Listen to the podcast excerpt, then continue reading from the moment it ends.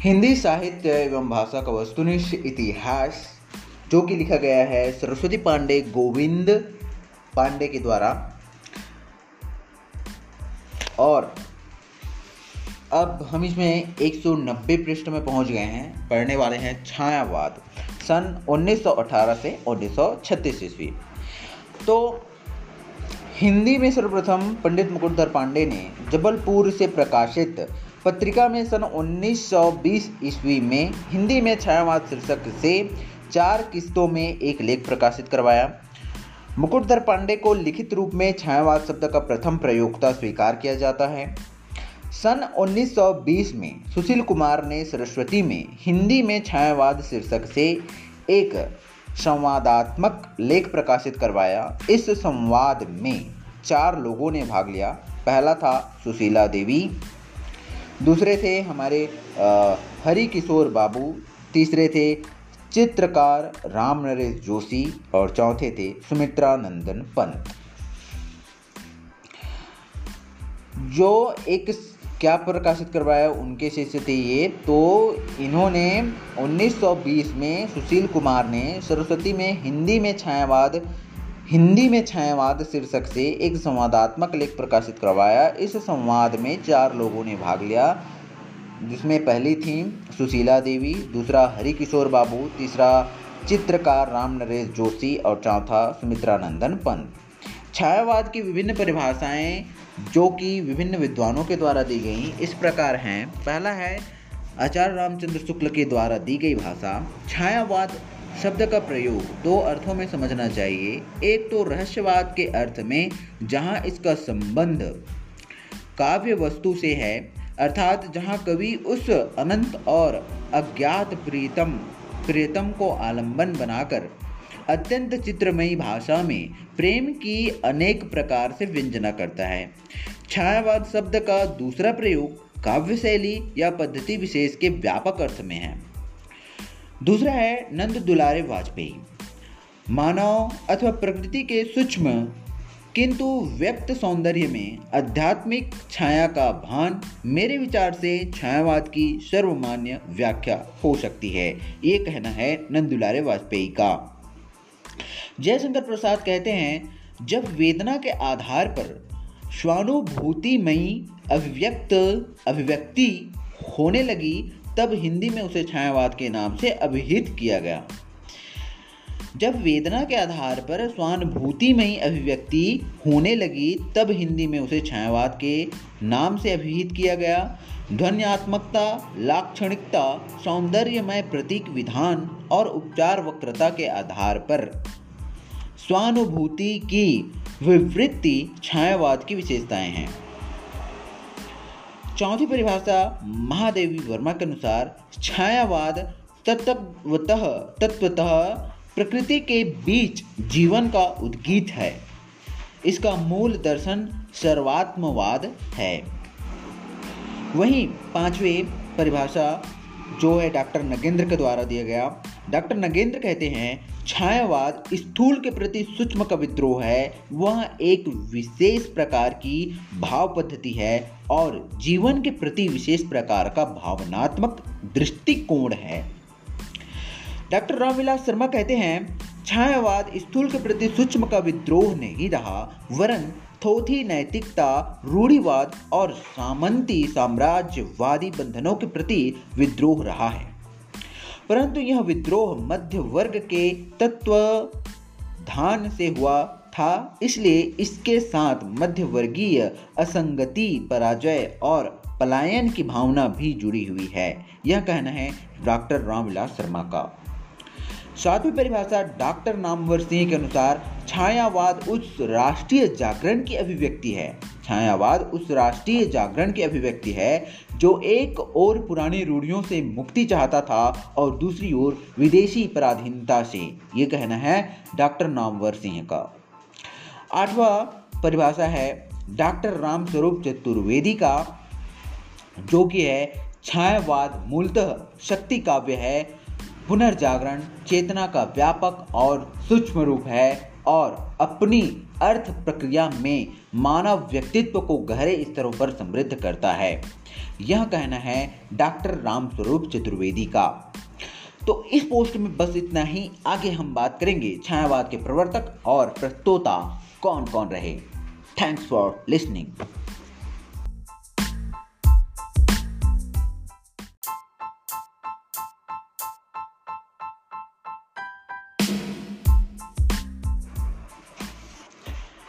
छायावादी कवि छायावाद के कवि चतुष्ट में जयशंकर प्रसाद सुमित्रा नंदन पंत, सूर्यकांत त्रिपाठी, निराला तथा महादेवी वर्मा आती हैं। छायावाद के वृहत्रयी तथा ब्रह्मा, विष्णु, महेश निम्न हैं। ब्रह्मा, जयशंकर प्रसाद, विष्णु सुमित्रा नंदन पंत, महेश, सूर्यकांत त्रिपाठी, निराला। छायावादुवाद की लघुत्रयी में महादेवी वर्मा राम कुमार वर्मा और भगवती चरण वर्मा आते हैं। बस।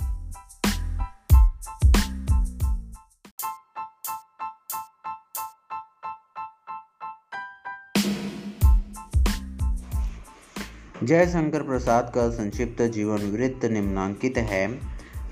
जन्म, मृत्यु माता पिता गुरु बाल्य नाम उपनाम। जन्म हुआ था अठारह सौ नवासी में, मृत्यु हुई थी उन्नीस में। इनकी माता का नाम था देवी प्रसाद, पिता का नाम था, नहीं, इनके पिता का नाम था देवी प्रसाद, माता का नाम मुन्नी देवी। गुरु का नाम था मोहिनी लाल और इनका बाल्य नाम था झारखंडी उपनाम था कलाधर। जयशंकर प्रसाद की महत्वपूर्ण काव्य कृतियाँ निम्नांकित हैं। पहला है उर्वशी, जिसका प्रकाशन हुआ था उन्नीस सौ नौ ईस्वी में। दूसरा हुआ था वन मिलन, जो कि 1909 ईस्वी में।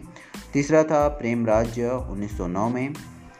चौथा अयोध्या का उद्धार 1910 ईस्वी में। शोकोच्छवास 1910 ईस्वी में।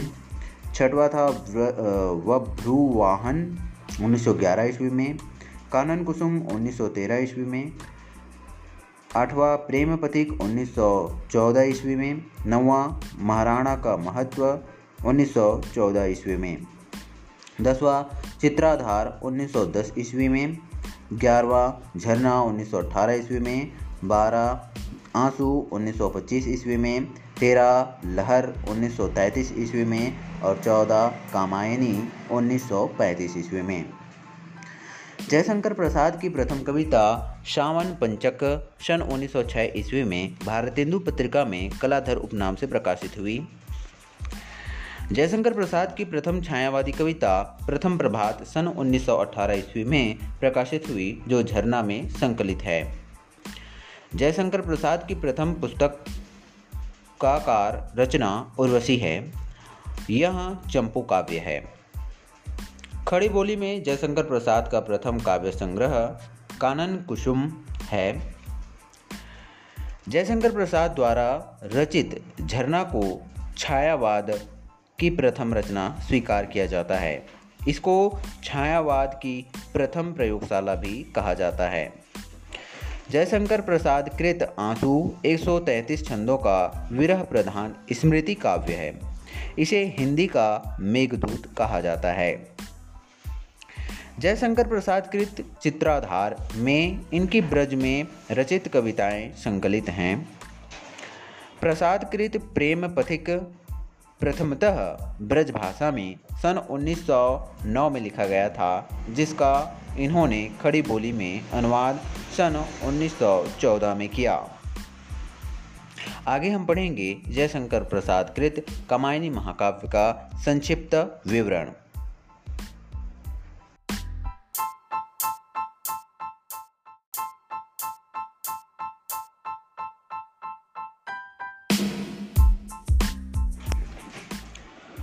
जयशंकर प्रसाद कृत कामायनी महाकाव्य का संक्षिप्त विवरण निम्न है। इसमें पंद्रह सर्ग हैं। अंगिरस शांत, निर्वेद रस है। दर्शन समरसतावाद, आनंदवाद है। मुख्य पात्र मनु, श्रद्धा, ईड़ा, कुमार।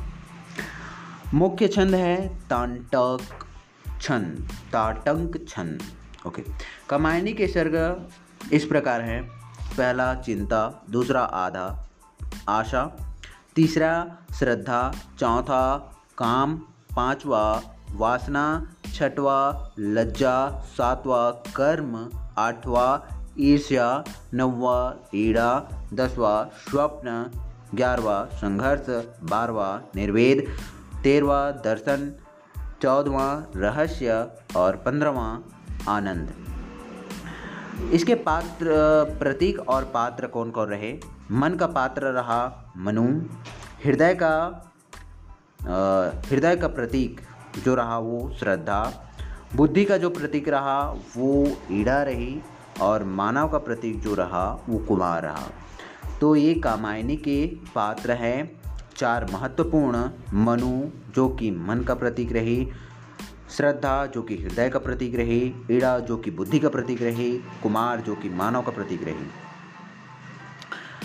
आचार्य शांतिप्रिय द्विवेदी ने कामायनी को छायावाद का उपनिषद कहा है। जयशंकर प्रसाद को प्रेम और सौंदर्य का कवि माना जाता है।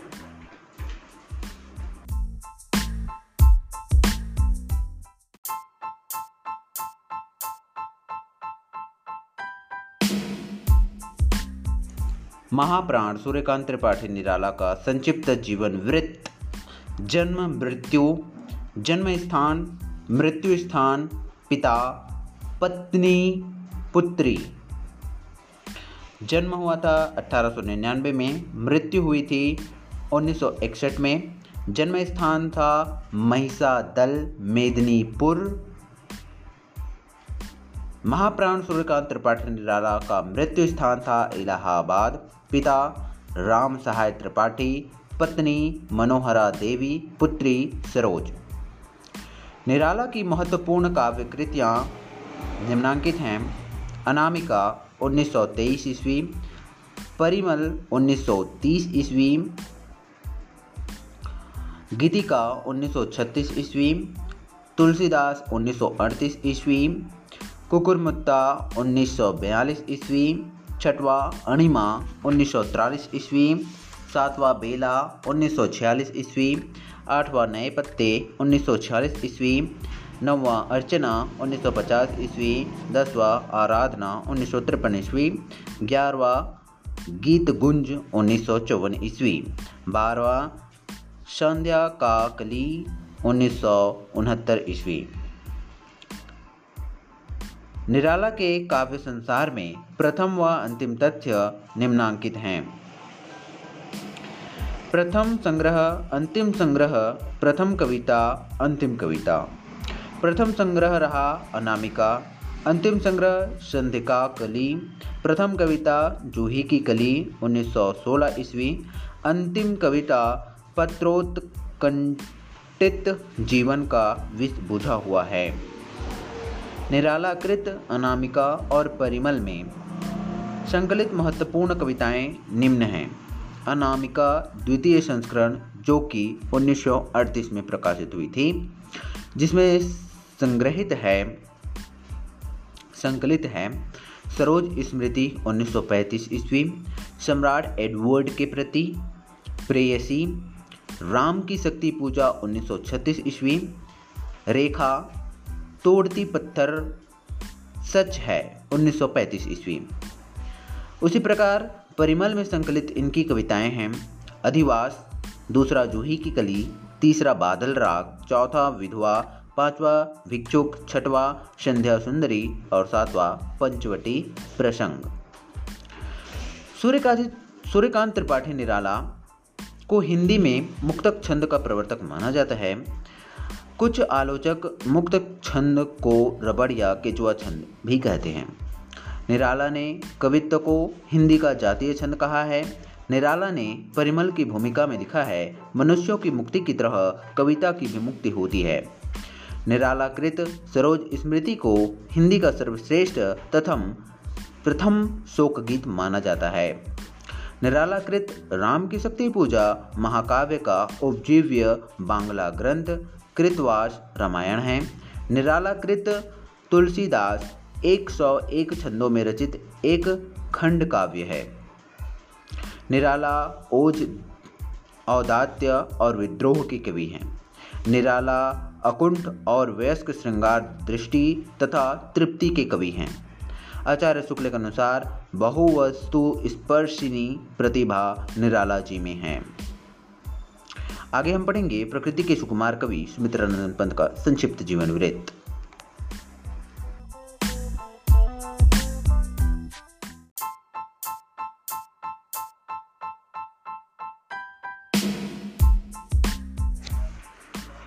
प्रकृति के सुकुमार कवि सुमित्रानंदन पंत का संक्षिप्त जीवन वृत्त निम्नांकित प्रकार से है। जन्म, मृत्यु, जन्म स्थान, मृत्यु स्थान बाल्य नाम प्रथम कविता और आगे। जन्म हुआ था 1900 में, मृत्यु 1977 जन्म स्थान कौशानी, अल्मोड़ा। मृत्यु स्थान इलाहाबाद। और बाल्य नाम था गुसाई दत्त। प्रथम कविता गिरजे का घंटा 1916 में लिखा। सुमित्रा नंदन पंत के काव्य को विद्वानों ने चार चरणों में बांटा है, जो कि निम्न है। पहला है, छायावादी, दूसरा प्रगतिवादी, तीसरा है, अंतचेतनावादी, चौथा है नव मानवतावादी छायावादी में इनके जो रचनाएँ हुई, वो है उच्छवास 1920 में, ग्रंथि 1920 में, वीणा 1927 में, पल्लव 1928 में, गुंजन 1932 में। प्रगतिवादी इनकी रचनाएँ हैं युगांत 1936 में युगवाणी उन्नीस में ग्राम्या 1940 में अंतश्चेतनावादी रचनाएँ स्वर्ण किरण उन्नीस में स्वर्ण धुली उन्नीस में युगपथ उन्नीस ईस्वी नव मानवतावादी में हैं उत्तरा उन्नीस सौ उनचास कला और बूढ़ा चाँद उन्नीस सौ उनसठ अमिता 1955 लोकायतन उन्नीस चिदम्बरा सुमित्रा नंदन पंत की प्रथम छायावादी रचना उच्छवास है तथा अंतिम छायावादी रचना गुंजन है। सुमित्रा नंदन पंत ने लोकायतन नामक महाकाव्य महात्मा गांधी के जीवन पर लिखा। सुमित्रा नंदन पंत की महत्वपूर्ण कविताओं का संकलन चिदम्बरा शीर्षक से प्रकाशित है। इस पर इन्हें भारतीय ज्ञानपीठ पुरस्कार प्राप्त हुआ। सुमित्रा नंदन पंत कृत पल्लव की भूमिका को छायावाद का घोषणा पत्र यानी कि मैनिफेस्टो कहा जाता है। पंत जी को संवेदनशील इंद्रिय बोध का कवि कहा जाता है। सुमित्रा नंदन पंत मूल रूप में अरविंद दर्शन से प्रभावित थे। आगे हम पढ़ेंगे महादेव वर्मा का संक्षिप्त जीवन वृत्त। इस पॉडकास्ट में बस इतना है।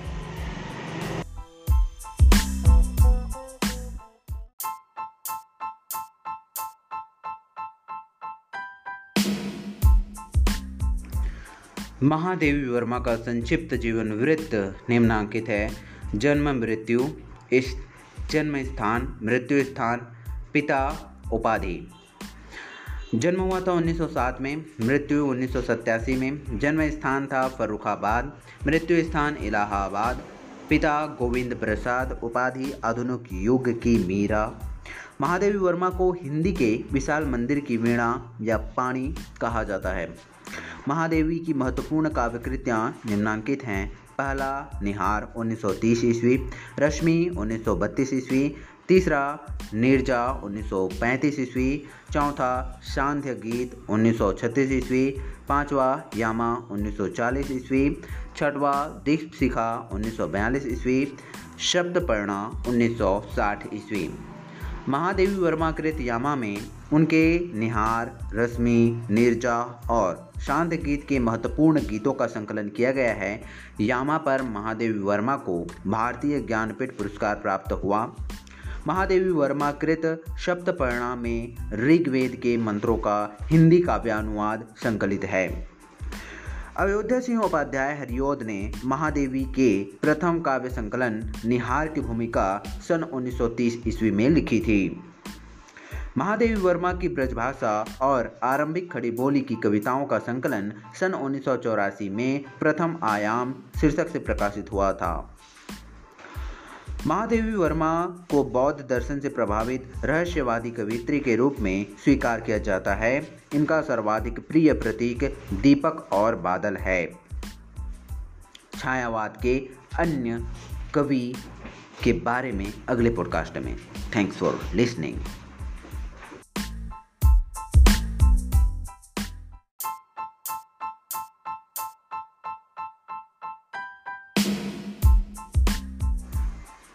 छायावाद के अन्य कवि निम्नांकित हैं।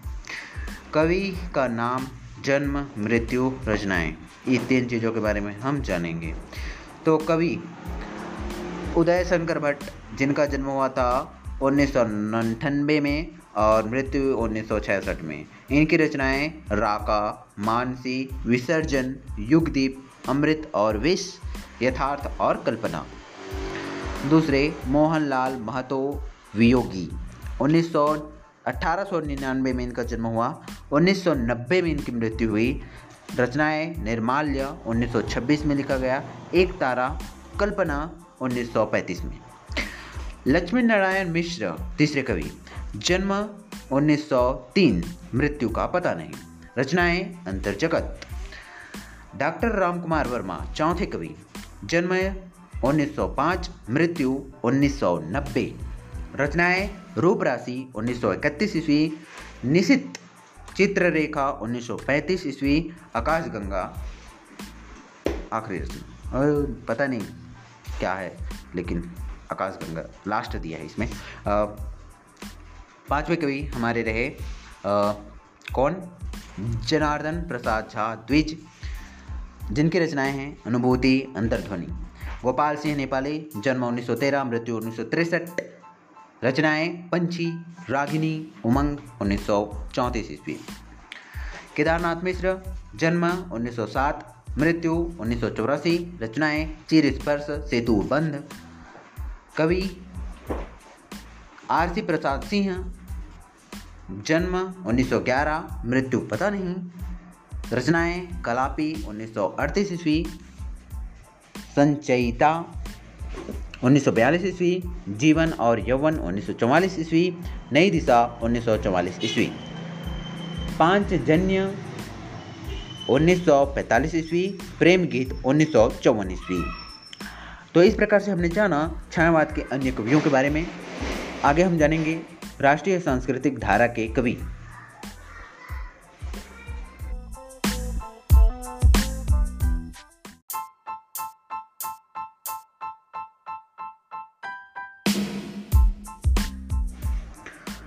राष्ट्रीय सांस्कृतिक धारा के कवि काल क्रमानुसार राष्ट्रीय सांस्कृतिक धारा के कवियों का काल क्रमानुसार विवरण निम्न है।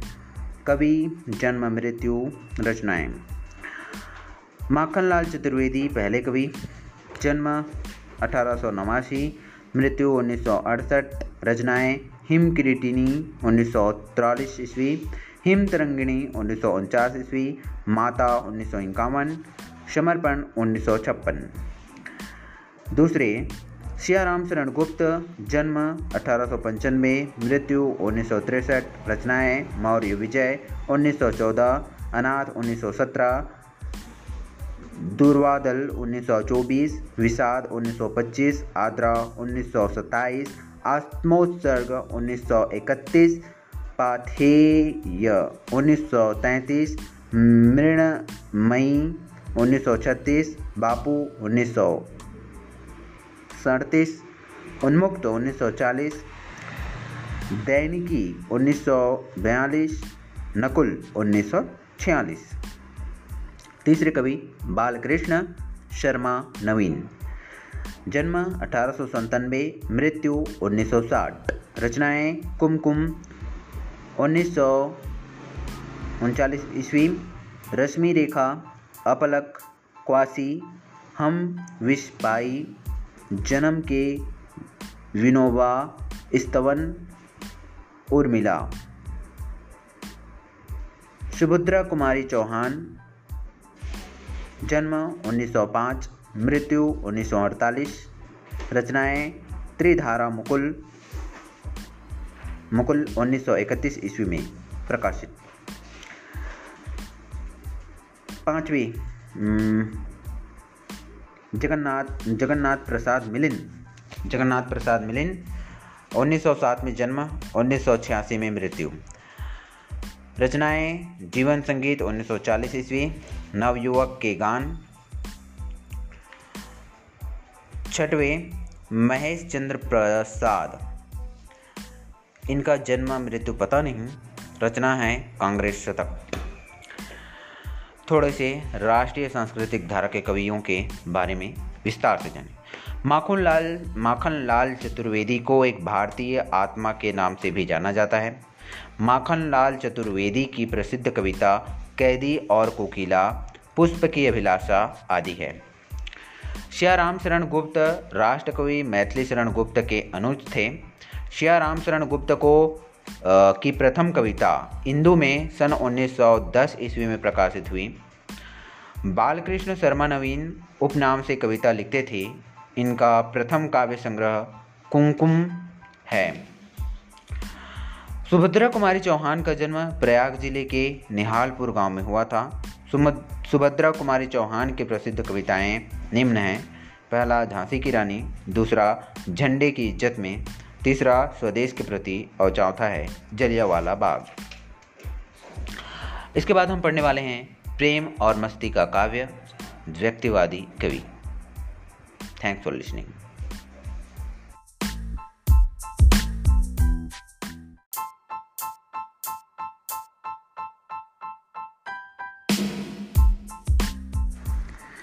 प्रेम और मस्ती का काव्य, व्यक्तिवादी कवि। प्रेम और मस्ती के कवियों का विवरण निम्नांकित है। कवि, जन्म, मृत्यु, रचनाएँ। कवि हैं भगवती चरण शर्मा। जन्म 1903 मृत्यु 1981 रचनाएँ मधुकर्ण 1932 में प्रकाशित। प्रेम संगति, प्रेम संगीत उन्नीस मानव 1940 एक दिन, इनकी रचना।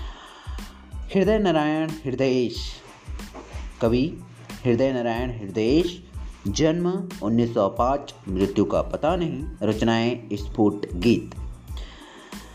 कवि हरिवंश राय बच्चन जन्म 1907 मृत्यु 2003 रचनाएँ मधुशाला 1935 ईस्वी मधुबाला 1936 ईस्वी मधुकलश उन्नीस निशा निमंत्रण 1938 एकांत संगीत उन्नीस आकुल अंतर उन्नीस शतरंगिनी 1945 बंगाल का अकाल 1946 हलाहल 1946 खादी के फूल 1948 मिल मिलन यामिनी 1950 एक और कवि है, हरिकृष्ण प्रेमी, जिनका जन्मकाल 1908 मृत्यु पता नहीं। रचनाएँ, अग्निगान, वंदना के बोल, आँखों में अनंत के पथ पर। एक और कवि, नरेंद्र शर्मा। जन्म 1913 मृत्यु उन्नीस सौ इक्यानवे। नरेंद्र शर्मा की रचनाएँ प्रभात फेरी 1938 प्रवासी के गीत 1938 प्लास वन उन्नीस मिट्टी और फूल 1942 कामिनी 1942 हंसमाला उन्नीस सौ छियालीस, रक्तचंदन उन्नीस अग्निश्य उन्नीस एक और कवि है रामेश्वर शुक्ल अंचल 1915 जिनका जन्मकाल उन्नीस सौ छियानवे मृत्यु काल रचनाएँ मधुलिका 1938 रामेश्वर संकल शुक्ल की, रामेश्वर शुक्ल अंचल की रचनाएँ, अपराजिता, उन्नीस किरण बेला 1941 करील 1942 लाल चुनर 1944 वर्षांत के बादल। एक और कवि, जानकी वल्लभ शास्त्री, रचनाएँ जन्म 1916 मृत्यु पता नहीं। रचनाएँ रूप अरूप 1940 ईस्वी, तीर तरंग 1944 ईस्वी छिपरा 1945 ईस्वी, मेघ गीत उन्नीस ईस्वी, अवंतिका उन्नीस सौ तिरपन ईस्वी। एक और कवि, विद्यावती कोकिल, जिनकी रचनाएँ हैं अंकुरिता, माँ सुहागिन पुनर्मिलन आरती। और एक और कवि सुमित्रा कुमारी सिन्हा, जिनकी रचनाएँ हैं विहाग, आशा, पर्व, पंथिनी, बोलों के देवता। तो ये थे प्रेम और मस्ती के का, प्रेम और मस्ती का काव्य, व्यक्तिवादी कवि। हरिवंश राय बच्चन को हिंदी साहित्य में हालावाद का प्रवर्तक माना जाता है।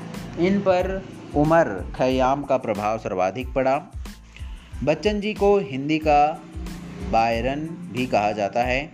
रामेश्वर शुक्ल अंचल को हिंदी में मांसलवाद का प्रवर्तक माना जाता है। अगले पोस्ट में हम पढ़ेंगे छायावाद से हास्य व्यंग्यकार कवि।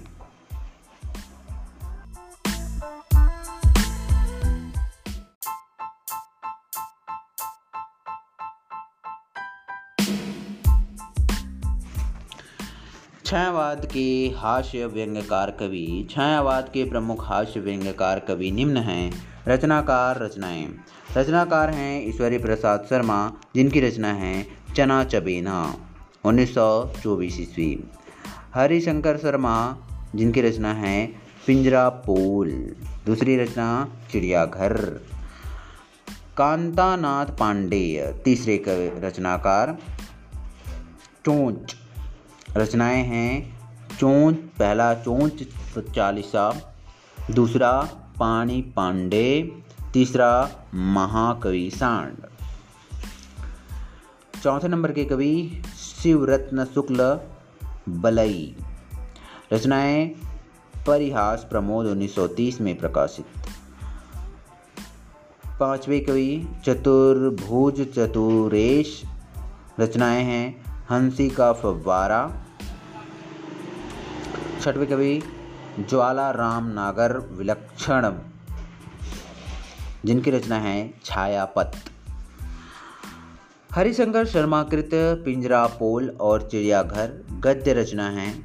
इसमें कुछ व्यंग्यात्मक कविताएँ संकलित हैं। तो इस प्रकार से छायावाद के हास्य व्यंग्यकार कवि थे। अब छायावाद ब्रजभाषा काव्य कालक्रमानुसार अगले एपिसोड में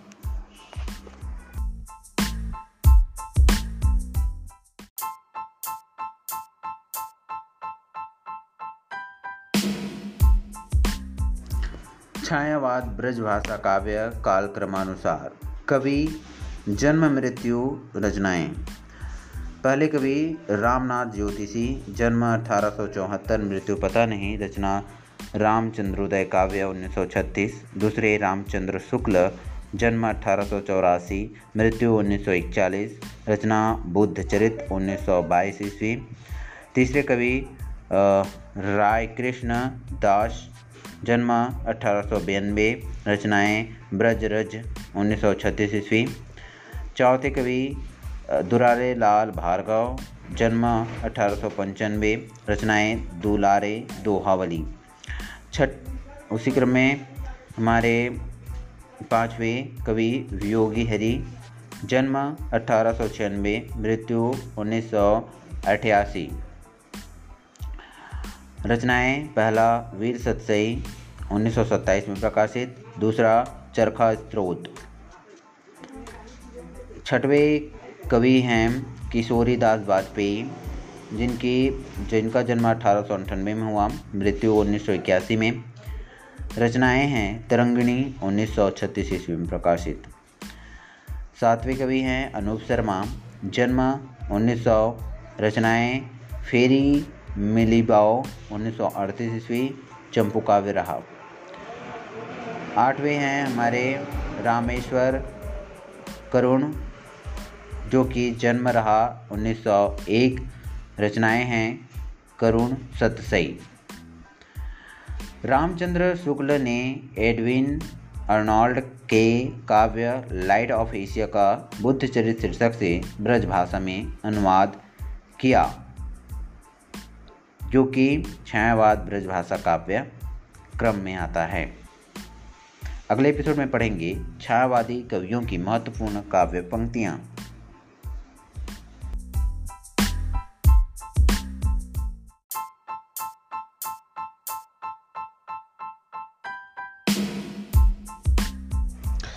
आइए अब हम जानते हैं छायावादी कवियों की महत्वपूर्ण काव्य पंक्तियों के बारे में।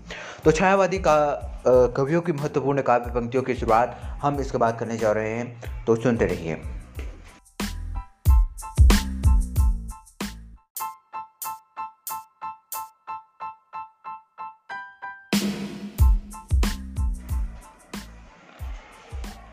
छायावादी कवियों की महत्वपूर्ण काव्य पंक्तियों में पहले हैं जयशंकर प्रसाद आँसू से। बांधा था विधु को किसने? इन काली जंजीरों से मणि वाली फड़ियों का मुख क्यों भरा हुआ है? हीरो से। विद्रुम सी पो संपुट में मोती के दाने कैसे है? हंस ना, पर सुख फिर क्यों चुगने के मुक्ता ऐसा? तीसरा, झंझा झकोर गर्जन है, बिजली है नीरद माला। पाकर इस शून्य हृदय को सबने आ डेरा डाला। चौथी पंक्ति। पतझड़ था पतझड़ था, झाड़ खड़े थे, सूखे थे फुलवारी में। किस लय कुसुम बिछा कर आए तुम इस क्यारी में? पांचवी लाइन है, इस करुणा कलित हृदय में अब विकल रागनी बजती है। क्यों हाहाकार स्वरों में वेदना असीम गरजती है। छठवी है, मानव जीवन वेदी पर परिणय।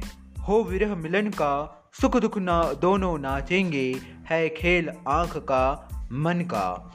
जला उठा स्नेह दीपक सा नवनीत हृदय था मेरा। अब शेष धूम रेखा से चित्रित कर रहा था अंधेरा। तेरे प्रकाश में चेतन संसार वेदना वाला मेरा समीप हो, होता है पाकर कुछ करुण उजाला। नवी पंक्ति है सबका निचोड़ लेकर तुम सुख से सुख जीवन में। बरसो प्रभात हेमकन शाह आँसू इस विश्व सदन में। अब हम जयशंकर प्रसाद की ही रचना में से लहर नामक कविता से हम ये पंक्तियाँ पढ़ने वाले हैं।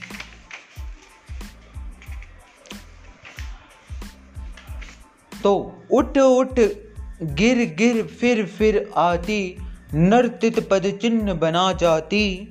सिकता की रेखाएँ उभार, भर जाती अपनी तरल सिहर। ग्यारहवीं पंक्ति है, तुम हो कौन और मैं क्या? इसमें क्या है धरा सुनो। मानस जल्दी रहे चिर चुम्बित मेरे छिदज उदार बनो। जयशंकर प्रसाद की बारहवीं लाइन ये है, लहर से ले चल वहाँ भुलावा देकर मेरे नाविक धीरे धीरे। जिस निर्जल में सागर लहरी अंबर के कानों में गहरी, निश्चल प्रेम कथा कहती हो, तज कोलाहल की अवरीरे, अवनीरे। तेरहवीं लाइन है, श्रम विश्राम क्षितिज बेला से, जहाँ सृजन करते मेला से अमर जागरण उषा नयन से बिखराती हो ज्योति घनी रे बार चौदह नंबर का लाइन है। बीते विभावरी जागरी, अंबर पन घट में डूबो रही, तारा घट ऊषा नागरी। खग कुल कुल कुल शाह बोल रहा, किस लय का अंचल डोल रहा। लो यह लतिका, भीम भर लाई, मधु मुकुल नवल रस गागरी। पंद्रहवीं लाइन है, मेरा अनुराग फैलने दो, नभ के अभिनव कर लव में, जाकर सुने पन के तम में, बन किरण कभी आ जाना। सोलहवीं लाइन है, जग के कजल कालिमा, रजनी में मुखचंद्र दिखा जाओ, प्रेम वेणु की स्वर लहरी में जीवन गीत सुना जाओ। अब जयशंकर प्रसाद की रचना कामायनी से पंक्तियाँ उद्धृत की गई हैं। सत्रहवा नंबर का पंक्ति है। ओ चिंता की पहली रेखा अरे वन की व्याली, ज्वालामुखी ज्वालामुखी विस्फोट के भीषण प्रथम कंप सी मतवाली अठारहवा नंबर का लाइन है। बुद्धि मनुष्य, मति आशा चिंता तेरे है कितने नाम, अरे पाप है तू जा, चल जा, यहाँ नहीं कुछ तेरा काम। उन्नीसवीं नंबर की लाइन है। सिंधु सेज पर धरा वधु। अब तनिक संकुचित बैठी सी। प्रलय निशा की हलचल स्मृति में मान किए सी ऐठी सी। बीसवीं लाइन है, संवेदन का और हृदय का यह संघर्ष न हो सकता। फिर अभाव असफलताओं की गाथा कौन कहाँ बकता। इक्कीसवीं लाइन है, फटा हुआ था नील वसन क्या? यो अवन की मतवाली देख अकिंचन, जगत लूटता, तेरी छवि भोली भाली। बाईसवा लाइन, हृदय की अनुकृति बाह उदार, एक लंबी काया उन्मुक्त मधु पवन क्रीडित, जो शिशु साल सुशोभित हो सौरभ संयुक्त। तेईसवीं लाइन है, नील परिधान, बीच सुकुमार, खुल रहा मृदुल अधकुला, अंग खिला हो जो बिजली का फूल, मेघवन, बीच गुलाबी रंग। चौबीसवीं लाइन है, नित्य यौवन छवि से ही दीप्त, विश्व की करुण कामना मूर्ति स्पर्श से, स्पर्श के आकर्षण से पूर्ण प्रकट करती जो जड़ में स्फूर्ति। पच्चीसवीं लाइन है, कुसुम कानन कंचल में मंद पवन प्रेरित सौरभ साकार, रचित परमाणु पराग शरीर खड़ा हो ले मधु का आहार। छब्बीसवीं लाइन है काम मंगल से पीड़ित श्रेय स्वर्ग इच्छा का है परिणाम। तिरस्कृत कर उसको तुम भूल बनाते हो असफल भव धाम सत्ताईसवीं लाइन है तुम एक यह विस्तृत भूखंड प्रकृति वैभव से भरा अम, अमंद कर्म का भोग भोग का कर्म यही जड़ का चेतन आनंद।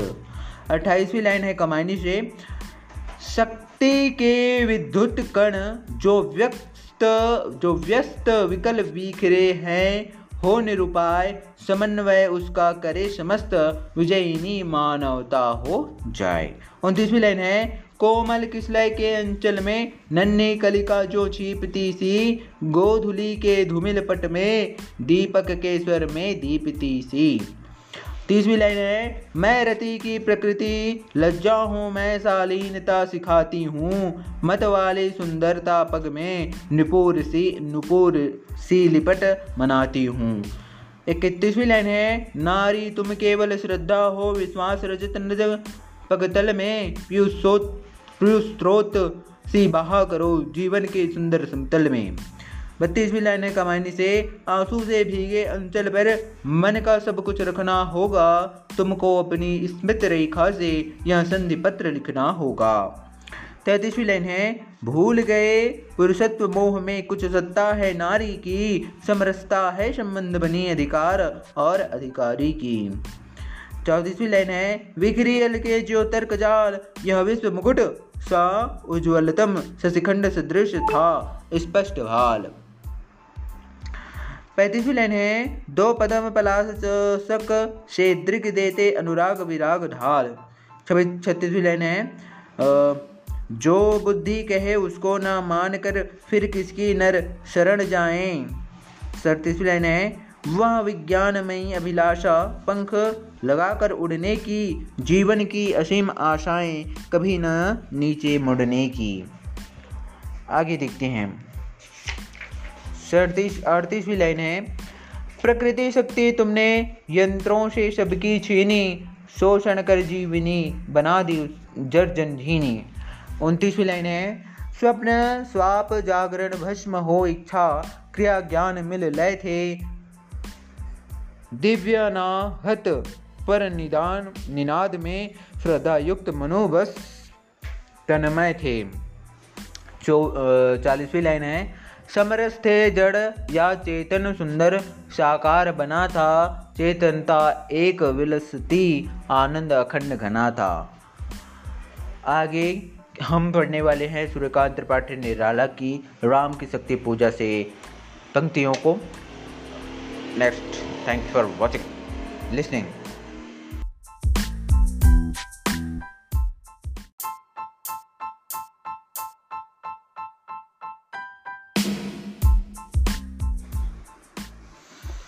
छायावादी कवियों की महत्वपूर्ण काव्य पंक्तियों में हम पढ़ने जा रहे हैं सूर्यकांत त्रिपाठी निराला के महत्वपूर्ण काव्य पंक्तियों के बारे में। सबसे पहले हम बात करेंगे राम की शक्ति पूजा से प्रस्तुत की जा रही काव्य पंक्तियों के बारे में। पहली पंक्ति है, ऐसे क्षण अंधकार घन में जैसे विद्युत जागी पृथ्वी तनिया कुमारी का छवि अच्युत। दूसरी पंक्ति है है अमानिशा, उगलता गगन घन अंधकार खो रहा दिशा का ज्ञान स्तब्ध है पवन चार। तीसरा है, लक शंकाकुल हो गए अतुल बल शेष शयन, खींच गए द्रिगों में सीता के राम मैं नयन। चौथी पंक्ति है, कांपते हुए किसलय झरते पराग?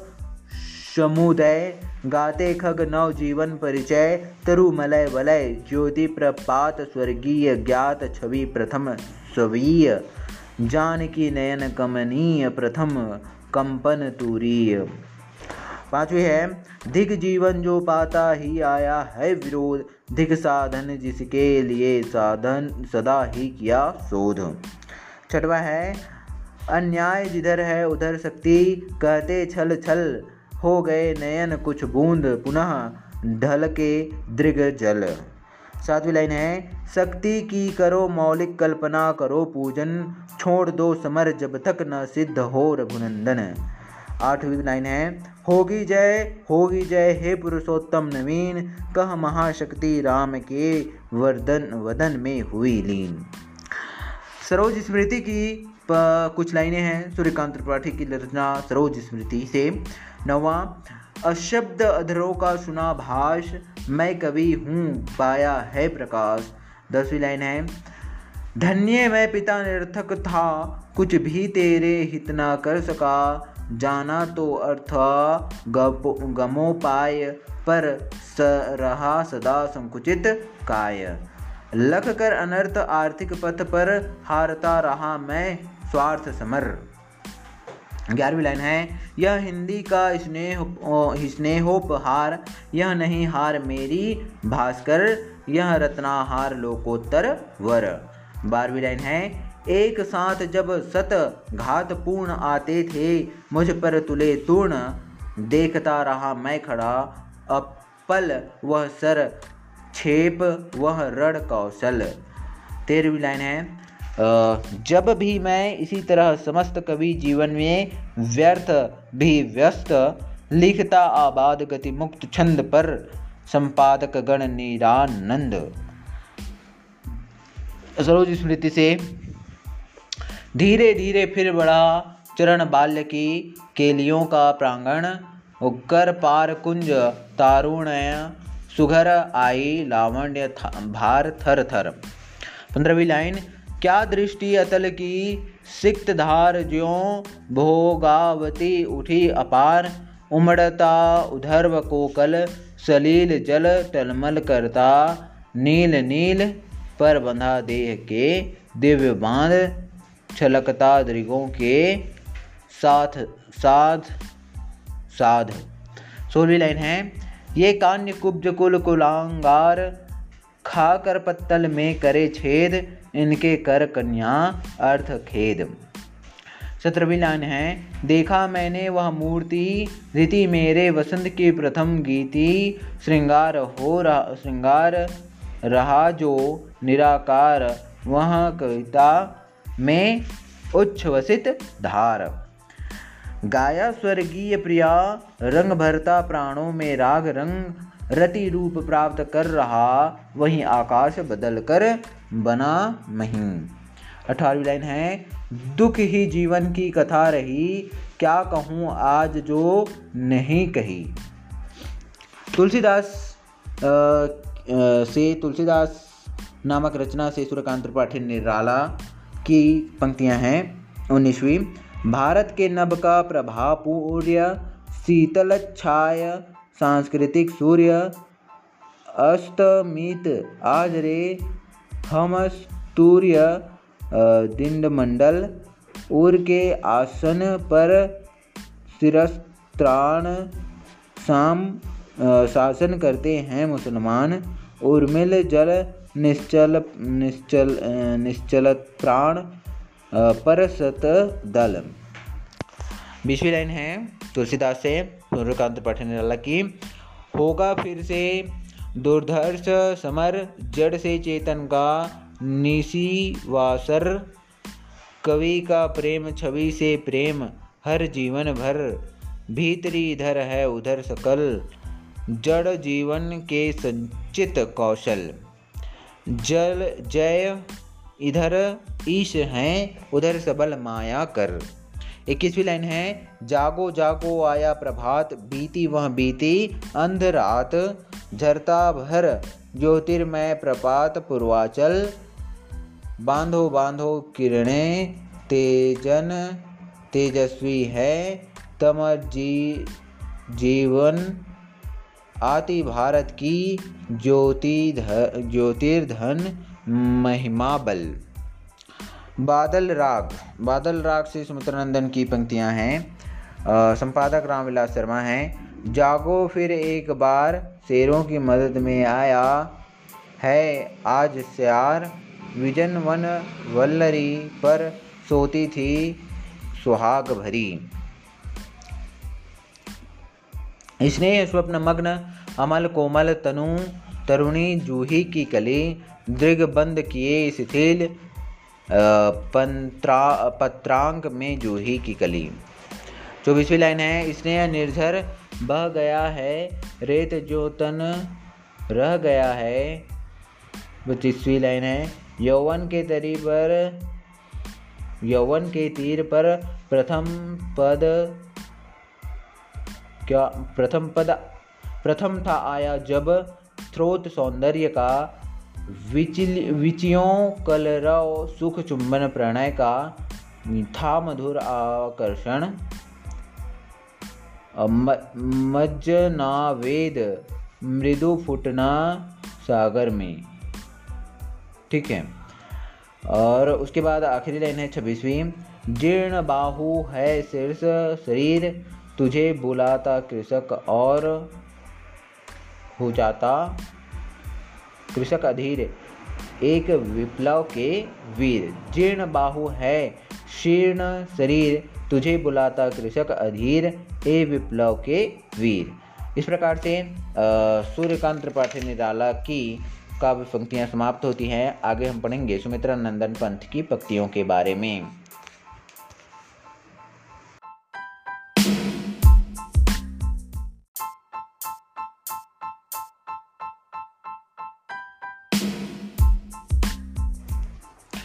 सुमित्रा नंदन पंत, महत्वपूर्ण काव्य पंक्तियाँ। छोड़ द्रुमों की मृदु छाया, तोड़ प्रकृति से भी माया। बाले तेरे बाल जाल में कैसे उलझा दूँ लोचन? प्रथम रश्मि का आना तरंगिणी, तूने कैसे पहचाना? कहाँ कहाँ है बाल विहंगिनी? पाया तूने यह गाना। तीसरा अरुण अधरों की पल्लव प्रात मोतियों सा हिलता हिम हाश चौथ लाइन शैकत सैया पर दुग्ध धवल। तनवंगी गंगा ग्रीष्म विरल, लेटी है श्रांत क्लांत निश्चल। तापस बाला गंगा निर्मल शशि मुख से दीपित मृदु करतल, लहरे उर पर कोमल कुंतल। पांचवी लाइन है इस धारा सा ही जग का क्रम, शाश्वत इस जीवन का उद्गम, शाश्वत है गति, शाश्वत संगम। सातवीं लाइन है। तुम्हारे छूने में था प्राण संग में पावन गंगा स्नान, तुम्हारी वाणी में कल्याणी, त्रिवेणी की लहरों गान। सातवीं लाइन है। धुम धराओ, धुम धुआरे काजर कारे हम ही बिकरारे बादर। मदन राज के वीर बहादुर पावस के उड़ते फणिधर। आठवीं लाइन है, धूली की ढेरी में अनजान छिपे हैं मेरे मधुमय गान। नौवीं लाइन है, वियोगी होगा पहला कवि, आ से उपजा होगा गान। निकल कर आँखों से चुपचाप बही होगी कविता अनजान। दसवा, द्रुत झरों जगत के जीर्ण पत्र, हे सहस्त्र, ध्वस्त, हे शुष्क शीर्ण हिम ताप पीत मधुवाद, भीत, तुम वितराग जड़, पुराचीन। ग्यारहवीं लाइन है लक्ष्य अलक्षित चरण तुम्हारे चिन्ह निरंतर। छोड़ रहे हैं जग के विछत वक्ष स्थल पर। बारहवीं लाइन है। दूर उन खेतों के उस पार, जहाँ तक गई नील झंकार। तेरहवीं लाइन है, तुम वहन कर सको जन मन में मेरे विचार, वाणी मेरी चाहिए तुम्हें क्या अलंकार। चौदहवीं लाइन है, भूतवाद उस धरा स्वर्ण के लिए मात्र सोपान, जहाँ आत्मदर्शन अनादि से समासीन अम्लान। पंद्रहवीं लाइन। सुंदर है विहग सुमन सुंदर मानव तुम सबसे सुन सुंदरतम। तो इस प्रकार सुमित्रानंदन पंत की आ, कविता की महत्वपूर्ण पंक्तियाँ समाप्त होती हैं। अब हम पढ़ेंगे महादेवी वर्मा की महत्वपूर्ण काव्य पंक्तियाँ। ओके।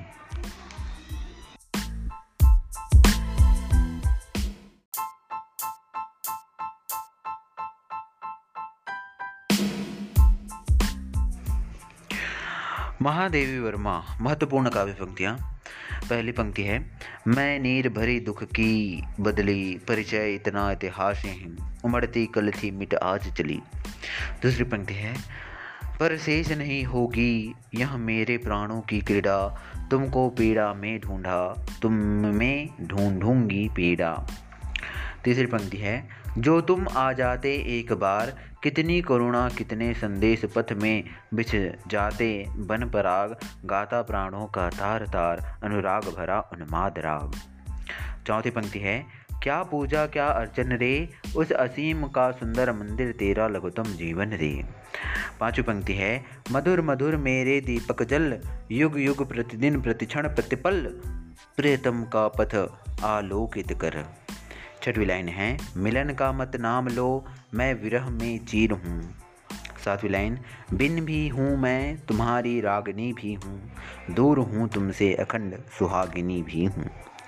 आठवीं लाइन है। विश्व का क्रंदन भुला देगी मधुप की मधुर गुनगुन। क्या डूबा देगी तुम्हें यह फूल के दल ओस गीले? तू ना अपनी छाह को अपने लिए कारा, बनाना, जाग तुझको दूर जाना। नौवा नौवा लाइन है। वे मुस्काते, फूल नहीं जिनको आता है मुरझाना, वे तारों के दीप नहीं जिनको भाता है बुझ जाना। तो इसके बाद हम पढ़ेंगे बाल कृष्ण शर्मा नवीन की पंक्तियों के बारे में। इसमें इतना है।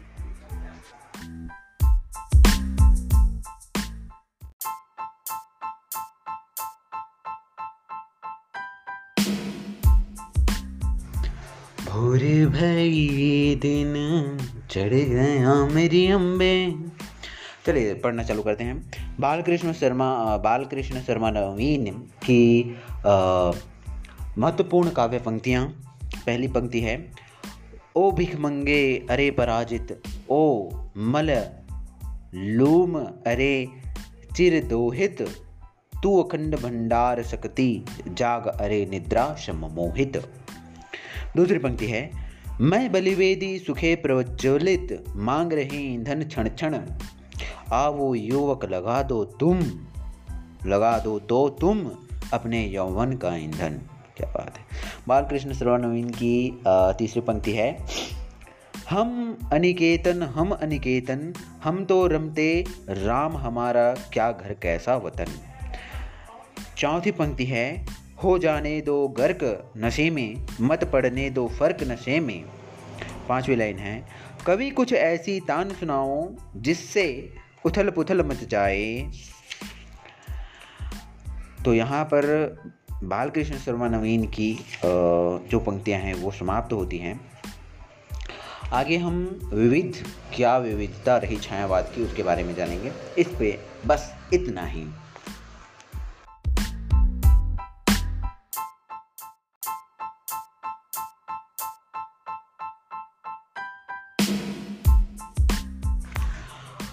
छायावाद के लास्ट पार्ट में आ गए हम, और यहाँ पर पढ़ने वाले हैं विविध। क्या विविधता रही छायावाद की?